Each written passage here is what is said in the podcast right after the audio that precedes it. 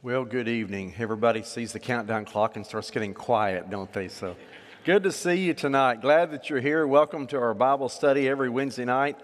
We gather and study God's Word together, and we go, we go through a book. Uh, and so we're going through the book of Zechariah. We've been there for several weeks now. We have made it to chapter 3, verse 6. So take out your Bibles, and that's where we'll begin tonight.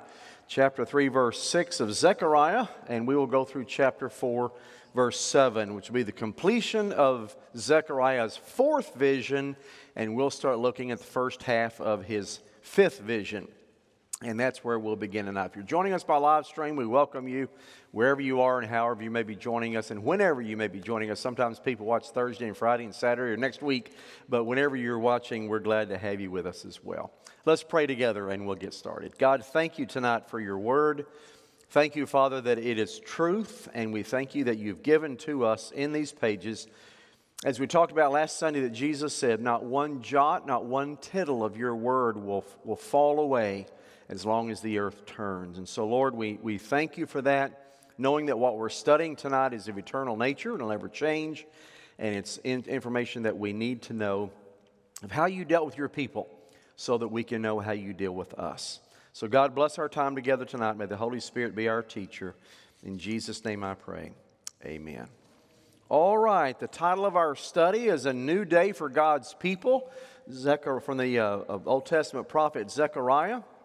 And as I said, we made it to chapter 3, verse 6. And as always, we begin with our quiz.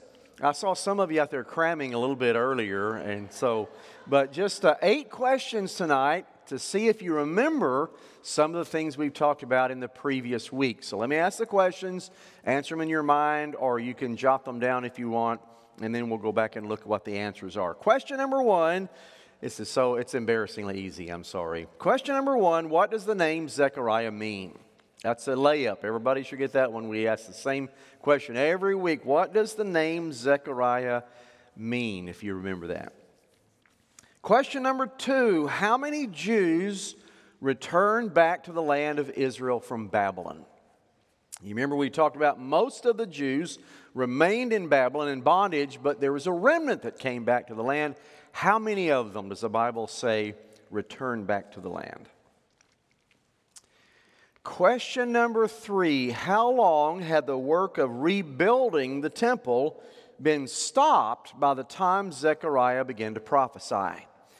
You remember they got back to the land, they laid the foundations of the temple and the foundations of the altar so they could offer sacrifice for their sins again. They got discouraged and they stopped. And they stopped for how many years? And then Zechariah started prophesying after that number of years. If you remember the number of years, that's the correct answer. Question number four. In vision number three, what did the man measure? He measured, had a tape measure in his hand, and he measured something. What did he measure? You're looking at me like a calf looking at a new gate tonight. I don't know if. Uh... All right, question number five. What was the name of the high priest who appeared in vision number four? Last week we talked about. What was his name? The high priest in, in the uh, fourth vision. Question number six Who was standing beside the high priest in vision number four? Someone was standing beside him. Who was it? Question number seven What was wrong with the garments that the high priest was wearing in vision number four? Something was wrong with the garments he was wearing. What was it? And then the last question, number eight What was written on the turban the high priest was wearing in the fourth vision? We ended last Wednesday night, had a turban on, and there was an inscription on it. What was written on the turban of the high priest in the fourth vision? All right, let's see how you did. Question number one What does the name Zechariah mean? Yahweh remembers. Absolutely. Yahweh remembers. They, God's people thought he'd forgotten them, but he hadn't. Yahweh remembers. Question number two How many Jews returned back to the land of Israel from Babylon? 50,000. Very good. All right. Question number three How long had the work of rebuilding been stopped by the time Zechariah began to prophesy? 18 years. Y'all are doing great. Man, this is, these are A students here tonight. 18 years, absolutely. Question number four What did the man measure in the third vision? Jerusalem. Measure the city of Jerusalem. God was uh, showing them it's going to be prosperous again and bustling again, which has been uh, today. It has been fulfilled today. And then let's see, question number five What was the name of the high priest who appeared in the fourth vision? Joshua, absolutely. Not the prophet Joshua from, from the book of Joshua, but the high priest named Joshua. Joshua was a very common name back in those days. A lot of people named Joshua because it simply means God saves. So it's a very common name. Question number six Who was standing beside Joshua the high priest in the fourth vision? Satan was standing there to accuse him. Absolutely right. Question number seven What was wrong with the garments the high priest was wearing in the fourth vision? Filthy, dirty. They had excrement on them. Dirty, filthy garments, which is very unusual for the high priest. And then number eight, what was written on the turban of the high priest that they was wearing in the fourth vision? Holy to the Lord. Absolutely. Some of you got all of them. That's good. That's good. Holy to the Lord was written on the turban of the great high priest in Israel, according to Deuteronomy. All right. Well, good job tonight. Let's continue on looking now at the rest of, of, the fourth vision Zechariah had and look at the first of the fifth vision. Now, just as a reminder again, this is the background that helps you understand what we're going to look at tonight just a little bit better. A remnant of 50,000 Jews were allowed to go back to the homeland. They'd been uprooted from the homeland, taken to Babylon, what was known as the Babylonian captivity. 70 years is how long they stayed there. God then allowed them to come back. Most of the, of the Jews stayed in uh, in, in Babylon. Some of them were in, in Assyria, some in Moab, some in Adam, uh, Edom, rather, some in Ammon, some in Egypt, all different places, but most of them in Babylon. 50,000 of them came back. But when they got there, life was hard because everything's in rubbles. It just, it's in rubble because of, of um, the, the, whenever they were there last, the Assyrian army, Babylonian army had, had uh, just kind of burned everything, pillaged everything, so you have nothing but but rubble to work with, and not many people to work with. And most of the young people stayed in Babylon. They had jobs, they made a good life. That's all they knew, many of them. So it was mostly older people who'd returned. So you're trying to rebuild the city of Jerusalem with not many people, most of them older, and not many finances to do it with. And the crops had failed as soon as they got back. So it was hard there, and they rebuilt the, the foundation of the city, rebuilt the altar, and then they stopped for 18 years. And then, of course, um, Zechariah called to prophesy, and God immediately gave him eight visions to encourage the people. Now, this is important for tonight. Once they got back, they had two leaders. They didn't need very many more leaders because the city is in shambles, the temple's in shambles. They had two leaders. Number one, they had a high priest named Joshua who would offer their, the sacrifices for their sins. And the second leader was a man by the name of Zerubbabel. He came back with the 50,000. Ezra and Nehemiah, those books talk about him. He came back with them because he was a builder. So you got a builder and you got a high priest. And that's all you need because everything else is charred. It's just lying there. So really, you don't need anything else but a builder and the high priest. So Joshua and Zerubbabel were really the only two leaders. You may say, well, how did they know Zerubbabel was a builder and why did he go back and it's interesting because really he was appointed by Cyrus. He's from the lineage of Judah and the Davidic line and became one of the leaders probably while they were there, the 70 years there. And so probably Cyrus recognized his leadership, promoted him to a, a higher rank, and then he was one of their leaders once they came back. So Zerubbabel and Joshua, the only two leaders that they have. That's important tonight because vision four is encouragement to Joshua, the high priest and we're about to get to vision number five, which was encouragement to Zerubbabel, your other leader. So God wanted to encourage their leaders.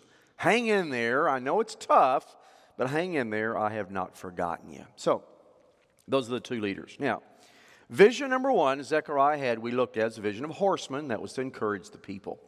Vision number two, four horns and craftsmen, showing that God's going to punish those nations who enslaved Israel. Vision number three, a man with a measuring line measured Jerusalem to show that the glory of the later years in Jerusalem is going to be greater than the first. And then last week, we started looking at the first part of vision number four Joshua the high priest, encouraging their high priest to keep being faithful. Now, let's look at the first part of the vision where we left off last week. You remember vision number four Zechariah looked up and saw the high priest standing before God, but his garments were filthy. They had, they had dung all over them. And they're usually pure and white. And so they were just appalled. Oh, oh no, he's standing before the Lord impure. And they're saying, an angel was commanded to come and change the garments. And so they changed the garments to, rep- to represent God's people had been banished, but God now has taken them and forgiven them and cleansed them and clothed them in righteousness again. So it's kind of a symbol.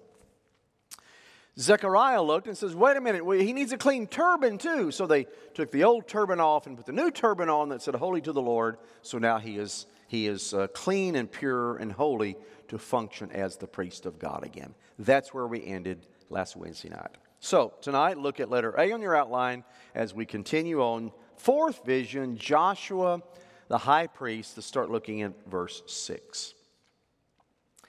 And the angel of the Lord solemnly assured Joshua, verse 7 Thus says the Lord of hosts, If you will walk in my ways and keep my charge, then you shall rule my house and have charge of my courts and I will give you the right of access among those who are standing here. Now, after they changed his clothes and changed the turban, God told the angel to tell Joshua a message. He said, Joshua, as the high priest, if you do two things, I promise you three things. But you must meet the two conditions before I fulfill the three promises. What are the two conditions? Number one, you need to walk in my ways. Joshua, everything I tell you to do, you need to be obedient. So walk in my ways. Number two, the second thing is, you need to be faithful to what I've called you to do. I have placed you in a position of leadership. I placed you here to be a go between for my people. Walk in my ways and be faithful to do what I've called you to do. If, if you do those two things, make you three promises. Promise number one, you will govern my people well. Promise number two, you will have charge of the courts, the temple, and you'll keep them pure. And most important, promise number three, I will give you access to God. Access to God. Now, obviously, number three is the most important, isn't it? How do we have access to God today? Through Jesus Christ, right? In the Old Testament, the priest was the one that had access to God, but he didn't always have access to God. If he didn't do what God called him to do, he would not have access to God. We do through Christ, but he may or may not. So he said, God, the angel told him, if you walk in my ways, be faithful to do what you're called to do, these are the promises I will make you. Now, if you look at our lives today as believers, that's what we must do as well. If we are, are faithful to do what God's called us to do, if we're obedient to all God's called us to do, commanded us to do, then He will make promises to us as well. I think a lot of believers today, they want God's promises, but they don't want to do what God's told them to do they need to do to get them. It says if. If you do. If you don't, you don't get the promises of God. So I think today a lot of believers, they want to be disobedient. They don't want to obey all the commands of God. They want to pick and choose the commands of God, but they still want God's blessings and God's promises. It doesn't work that way. If you're obedient, God makes promises to you, but you must do what God has called you to do. Now, here's what I find interesting. Listen what the angel told Joshua if you walk in my ways, keep my charge, then you'll rule my house well, you'll charge my courts, uh, you'll give you the right access for me. If you think back to the Old Testament, earlier prophet Joshua, the one that replaced Moses back in the book of Joshua, thousands of years before this, no relation to this Joshua. But what he told him was similar. You remember that? You remember Moses died, Joshua's about to take over, and God told him in Joshua 1 7, only be strong and courageous, that you may observe to do all that the law of which Moses my servant commanded you. Do not turn to the right, do not turn to the left. If you don't, I'll prosper you in the way that you go. That sounds very similar to this, doesn't it? They're not related. It's not the same Joshua. They lived thousands of years apart. But the promise sounds almost the same. I thought that was interesting, even though it's the wrong Joshua. Now, next, after Zechariah is seeing Joshua in this vision that he had one night, remember, vision's not a dream, dream happens while you're asleep. Vision happens while you're awake. So he was awake and he was seeing this. After he heard what the angel said to Joshua, next he heard something else, and there were some other people around Joshua that he saw. Verse 8. Hear now, O Joshua the high priest, verse 8, you and your friends who sat before you, for they are men who are a sign. Behold, I will bring my servant the branch. Confusing, isn't it? Let's see if we can wade through this a little bit. Who are those men sitting around Joshua? that appeared to be called friends. Well, the word friend there is interesting. It's the word mophith, which means symbol, uh, taken of symbols of future events. They appear to be other priests. Did Israel have other priests at the time? We don't know. They don't appear to. They only needed a high priest. So we don't know who these other priests are. They were friends of of Joshua sitting in front of him, and God called them symbols, tokens of what's going to happen in the future. That word's used in Isaiah 8:18 also. So they seem to be representative of the priesthood, but something that's going to happen in the future.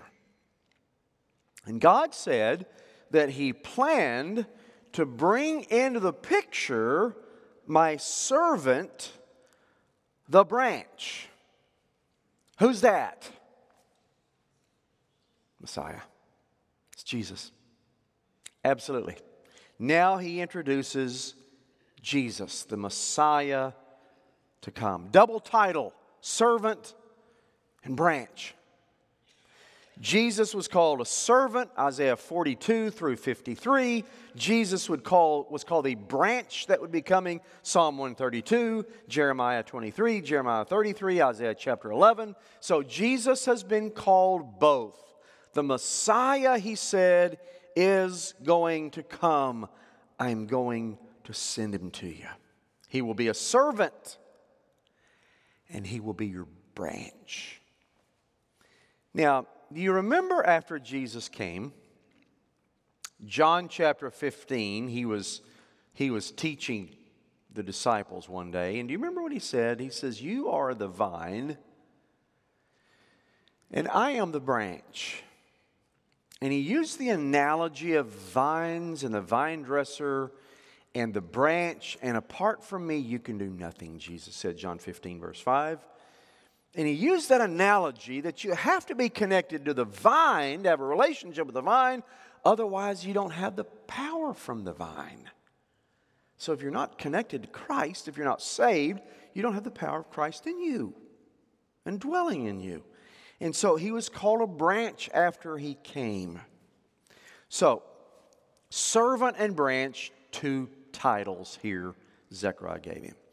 Now, there are some Bible scholars, Merrill Unger was one, and others very well respected scholars who say these two titles, servant and branch, are representative of Jesus' first coming and his second coming. First coming, he came as a servant, he came lowly. Second coming, the branch who comes in power and reigns in power. Some people say that the second coming of Jesus is not really mentioned in Zechariah. Other scholars say that it is. And those that do say, here's one of the places it is. Because these two titles refer to Jesus' first advent and his second advent, his first coming and his second coming. So, in this vision, Zechariah sees Jesus now introduced into the picture. Go to verse 9. For behold, on the stone that I have set before Joshua, on a single stone with seven eyes, I will engrave its inscription, declares the Lord of hosts, and I will remove the iniquity of this land in a single day. Okay, there are several things there. It's really confusing, right? Doesn't make a whole lot of sense. Let's see if we can break it down. Zechariah is looking, sees Joshua the high priest, sees friends sitting around him, sees the title, the branch, and the servant show up. And then he sees before Joshua a rock or a stone. And this stone, he says, sitting before Joshua, has seven eyes on the stone. Okay, it's getting a little more bizarre now, isn't it? And engraved on the stone is an inscription, but we're not told what the inscription is. Something's inscribed on the stone. And when the stone appears, God promised, I will remove all the iniquity of the entire land in one day. What on earth was he talking about? First, let's kind of break it down. Stones or rocks, all throughout Scripture, are very common symbols. They're common symbols of God. God's called a rock. The psalmist, many times, I refer to him as a rock. I, I, I flee to the rock who is higher than I. The rock, God is seen as a rock many times in the Bible as being secure and being strong and never failing, and somebody that's, that's rock solid to be will be there for you that's God. Jesus, many times, has been referred to as a stone. Um, the stone that Israel stumbled over, the rock of offense, has now become the chief cornerstone, we're told in the New Testament. So you see the analogies of rock and stone being analogies of God and Jesus many times in Scripture. We are told in the book of Daniel, chapter 2, that in the future, Jesus will be a rock that crushes the nations that reject him. So you've got this imagery of a stone being deity or being God or being Jesus. So immediately you have to look at that and you say, the stone before Joshua must be Christ or must be God. That's not eisegesis at all because you see other places in Scripture, you let Scripture interpret Scripture, and so many other places it appears to be the stone. Why did the stone have seven eyes? Well, usually in Scripture, eyes are symbolic of knowledge, of understanding. We learn mostly through our eyes. Mostly through our eyes. Seven is always a number of perfection through Scripture, so it appears to be the understanding, perfect understanding, God will give to His people at the end time the perfect understanding, the knowledge that will come. What's engraved on the stone? We don't know. We're not told. Now, the early church fathers believed that the inscription on this stone in Zechariah chapter, uh, chapter 3 were the wounds of Christ. They were engraved on his hands, the wounds. Was Christ, the, the wounds that, that were. So we don't know that. That's why the early church fathers interpreted this, but we're not told what was engraved on it. Now, here's one side note that's kind of interesting. Back in biblical days, um, the Babylonians and the Assyrians primarily, they did this. In order to perpetuate their legacies, they would, they would write something on a stone and bury it underneath the buildings that they built or the kingdoms that they built or the palaces that they built. Just in days to come, if their kingdom was ever destroyed, they would have a legacy that endured. We kind of do the same thing whenever we pour concrete, don't we? I mean, we kind of write the date on it, or you put your hand in it, or the dog walks across it, or something. And you've got in your concrete these permanent reminders of a date or a handprint or something like that. They, they kind of did something similar in those days. Babylonians and Assyrians primarily, they would, they would bury stones with something inscribed on them at the bottom. Some Bible scholars believe it's a reference to that. God is saying, I'm doing a work that will be here from generation to generation to generation. It's going to be here a while. And that work is Christ. That's possible. We don't know for sure, but some Bible scholars say that's what the inscription meant. So, what does he mean now? So, the rock, the seven number perfection, the eyes, knowledge, rock Christ, uh, and maybe the inscription is Christ's wounds. We don't know that for sure. Maybe. But what does he mean when he says, I will remove the iniquity of the land in only one day? Calvary, the cross. In one moment, one afternoon, Jesus hung on the cross, and at that one moment, the iniquity of the entire world rolled away in one day. So, those of us who are believers know exactly what he's talking about. The iniquity, our iniquity, where, the, where our sins were, as the old hymn says, were rolled away in one day. Now, how do Jews interpret that? Since Jews don't in, believe in Jesus as the Messiah, they believe he was a historical figure, but they don't believe he died for the sins of the world. How do Jews interpret it? What do they mean, the iniquity of it rolled away in one day? Obvious, very obvious to us. Jews say, well, nobody knows what this means except God. That's a pretty good cop out, isn't it?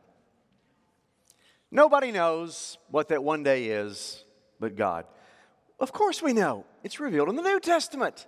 It was the day Jesus died on the cross because that's when our iniquity was rolled away.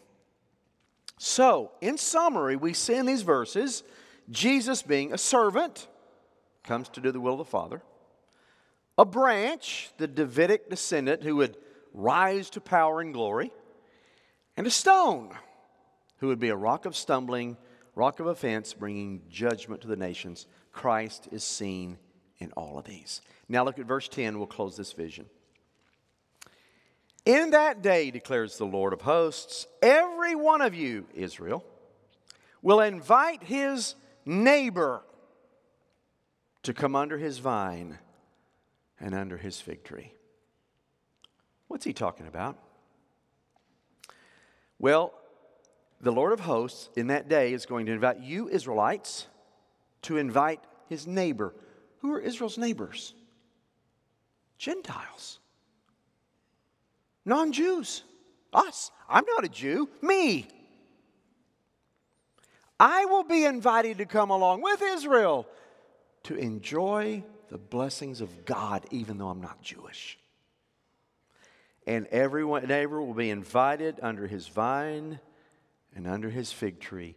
Now, that phrase, under his vine and under his fig tree, is a proverbial expression used many times in Scripture. It's used in 1 Kings 4.25, used in 2 Kings 18.31, used in Micah 4 4. It's used here, under his vine and under his fig tree. And what it means is prosperity and peace as never before. The imagery came because after the harvest, when they would harvest the grapes uh, or, or the har- they were ready to be harvested crops are ready to be harvested grapes are ready to be harvested they've grown up they would they would camp out the israelites would under the shade protecting it so armies don't come in uh, the night before you're about to, to, to uh, harvest and steal your harvest.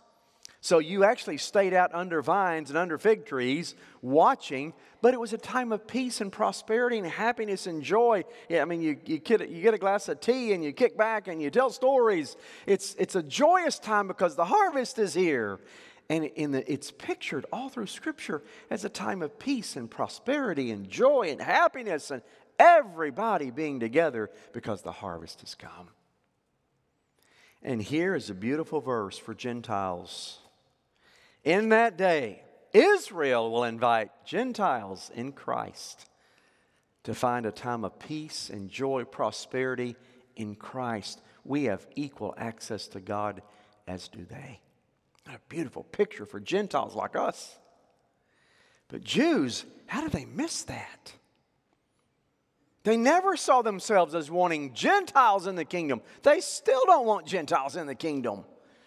They loathe Gentiles still to this day. How did they miss this? Because they would pick and choose what they wanted to hear. Don't be like that. Don't pick and choose what you want to hear. Pick and choose, or rather, choose what God has revealed to us. So it's a beautiful verse in verse 10 that day when you and I will have peace and prosperity with God's people in his kingdom. Now let's go to chapter 4. In the time we have left, we'll look quickly at the fifth vision, just a little bit about it. We'll go through the first seven verses for Zechariah's fifth vision, then we'll close. Verse 1 And the angel who talked with me came again and woke me like a man who's wakened out of his sleep. Wait a minute, I thought dreams were sleeping and visions weren't. Well, he dozed off after the fourth vision. So, those of you dozing off tonight, you're in good company. Zechariah, he, he dozed too. Those, he, he wakened me. He said, verse 2, What do you see? He said, I see, behold, a lampstand of gold with a bowl on top of it and seven lamps on it with seven lips on each of the lamps that are on top of it. And there are two olive trees by it, one on the right of the bowl and the others on the left. And I said to the angel who talked with me, What are these, my Lord? And the angel said, Do you not know what these are? I said, No, my Lord. We'll stop there. Let's see what he saw. Then we'll get to verses 6 and 7 before he closes the explanation. So, Zechariah falls asleep after the fourth vision. The angel woke him up as a man awakened out of sleep, and he said, Look, what do you see? He said, Well, I see a golden lampstand. It's got a bowl on top of it, and seven lamps on it with seven lips on each of the lamps. The word lip literally means spout. So spout, seven spouts that came out from it. You're going, this is this is bizarre. It's hard to picture. Well, let me help you uh, understand a little bit better. In the tabernacle, the lampstand had removable lamps. Had a lampstand, the lamp could be removed. It set in there to bear light, but then it could be removed and taken away, and you could do different things with it. It was mobile that way. That's according to Exodus 25 31 and 1 Kings 7 49. It describes that. So the lamp stand would support the light bearer, the lamp itself. Lampstands were supporters of the light. Fast forward to Revelation, you remember Jesus told the churches if you don't do what I've called you to do, I'll remove your, your lampstand your lamp, your, your candle, your, uh, your, your light. You also might, might remember Paul, uh, 1 Timothy 3.15, called the church the pillar and support of the truth. So the imagery is there, the lampstand, and then the lamp is there to, to, for the light. In this vision, the lampstand appears to refer to the temple and the Jewish community who were to be the light to the rest of the nations. The bowl on top of the lampstand contained the oil that would replenish the lamps to keep the lamps burning. What would have been unusual about this vision, the lampstands were made of gold. That was not the case in the tabernacle or in the temple. They, these here were, were gold. And again, there were seven of them, the number of perfection. So, you have these seven lampstands, seven lamps. You have the seven lips or spouts on each one of the lamps.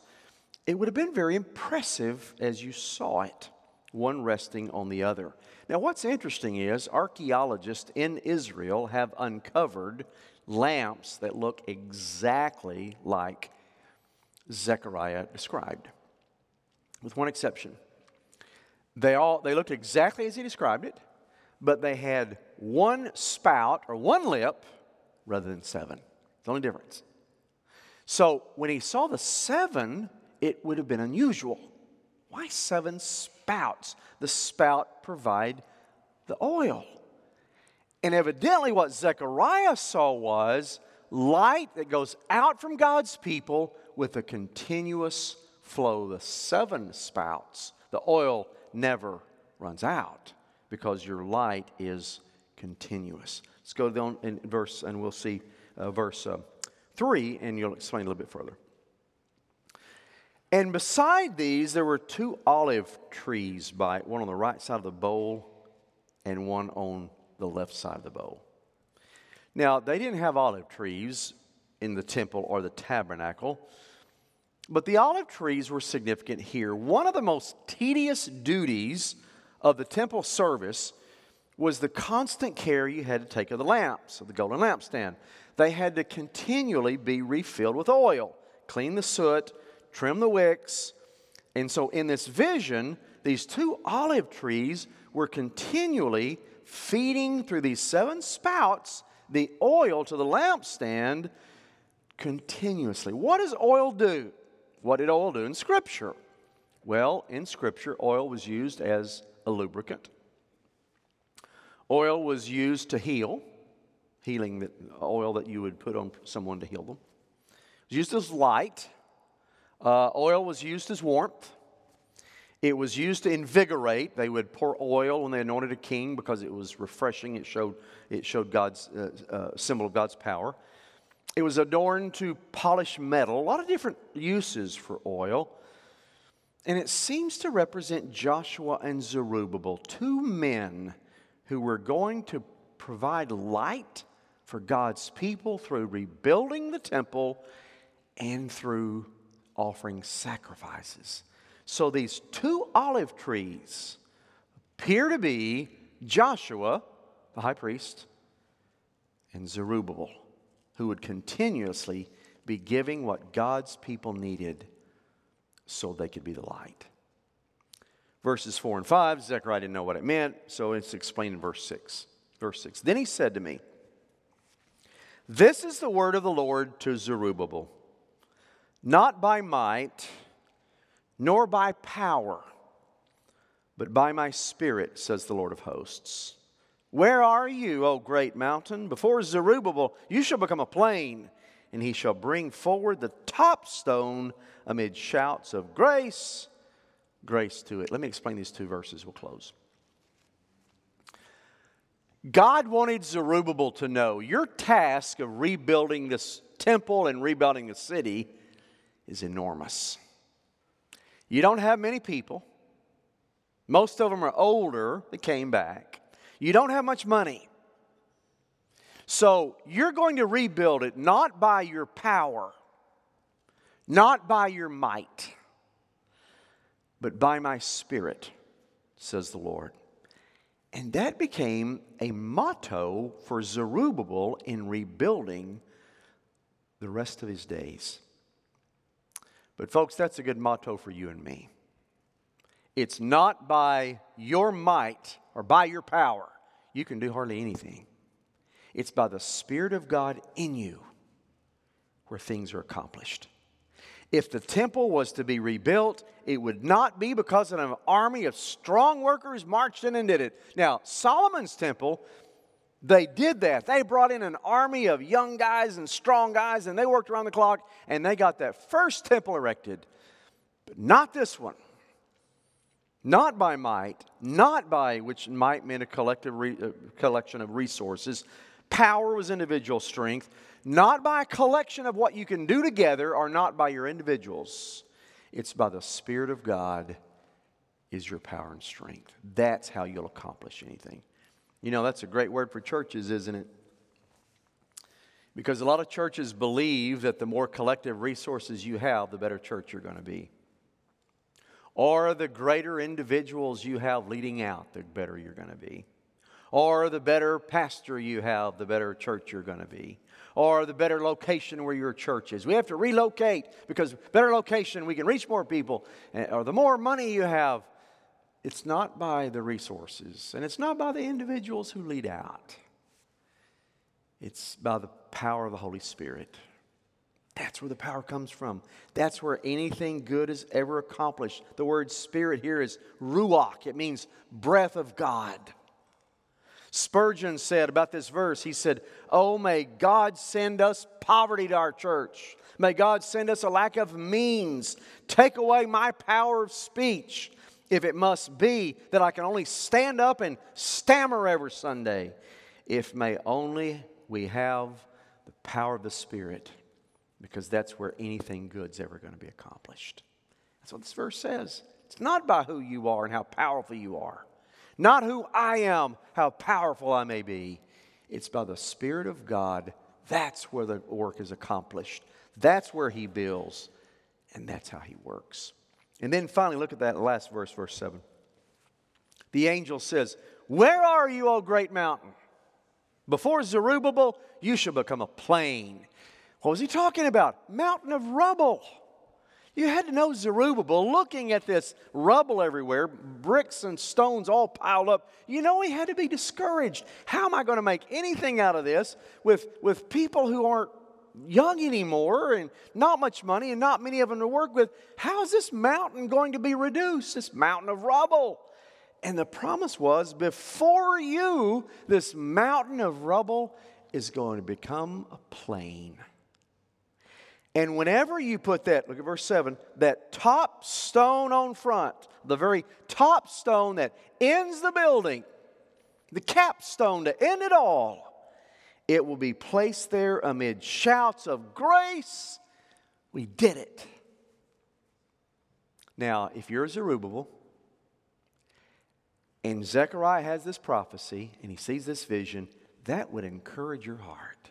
That would, man, that would make you say, let's get back to building again. I know we put it on hold for 18 years. Let's gather who we got and let's rebuild again. And that's exactly what he did and exactly what happened. And you know what? What God prophesied came to pass. That mountain of rubble was all taken away. The temple was rebuilt, Jerusalem was rebuilt, and God's people on the very last stone went on top. They shouted and rejoiced. Ezra describes it. And they heard the rejoicing in the next cities nearby. So, exactly what was prophesied to encourage Zerubbabel is exactly what happened.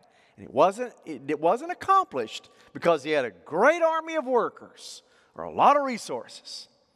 It was accomplished because the Spirit of God empowered him to do it. Man, that's great encouragement to us tonight. You may be in a situation tonight where you don't have many resources and you don't have much strength. But praise God, He's got all the strength and all the resources that you need. Well, we will pick up next week with chapter 4 at the second half of the vision, beginning in verse 8. There's a little bit more to that fifth vision to encourage Zerubbabel, and we'll talk about that starting next week. If you have any questions or comments, feel free to see me afterwards or email me. I'll be glad to respond to them. Let's pray together and we'll close. Father, thank you that all through Scripture you encourage your people. You encourage your leaders. You encourage those who are, who are looking at mountains of problems and mountains of debt and mountains of rubble and just mountains of everything. But Father, thank you again for reminding us that it's not by our might or our power, but it's by the Spirit of God that you accomplish things. So, Lord, may you do that even this week. Encourage our hearts tonight as you encourage Zerubbabel's as well. And Lord, may you be exactly who we need to be. We trust you. In Jesus' name, amen. God bless you. We'll see you Sunday.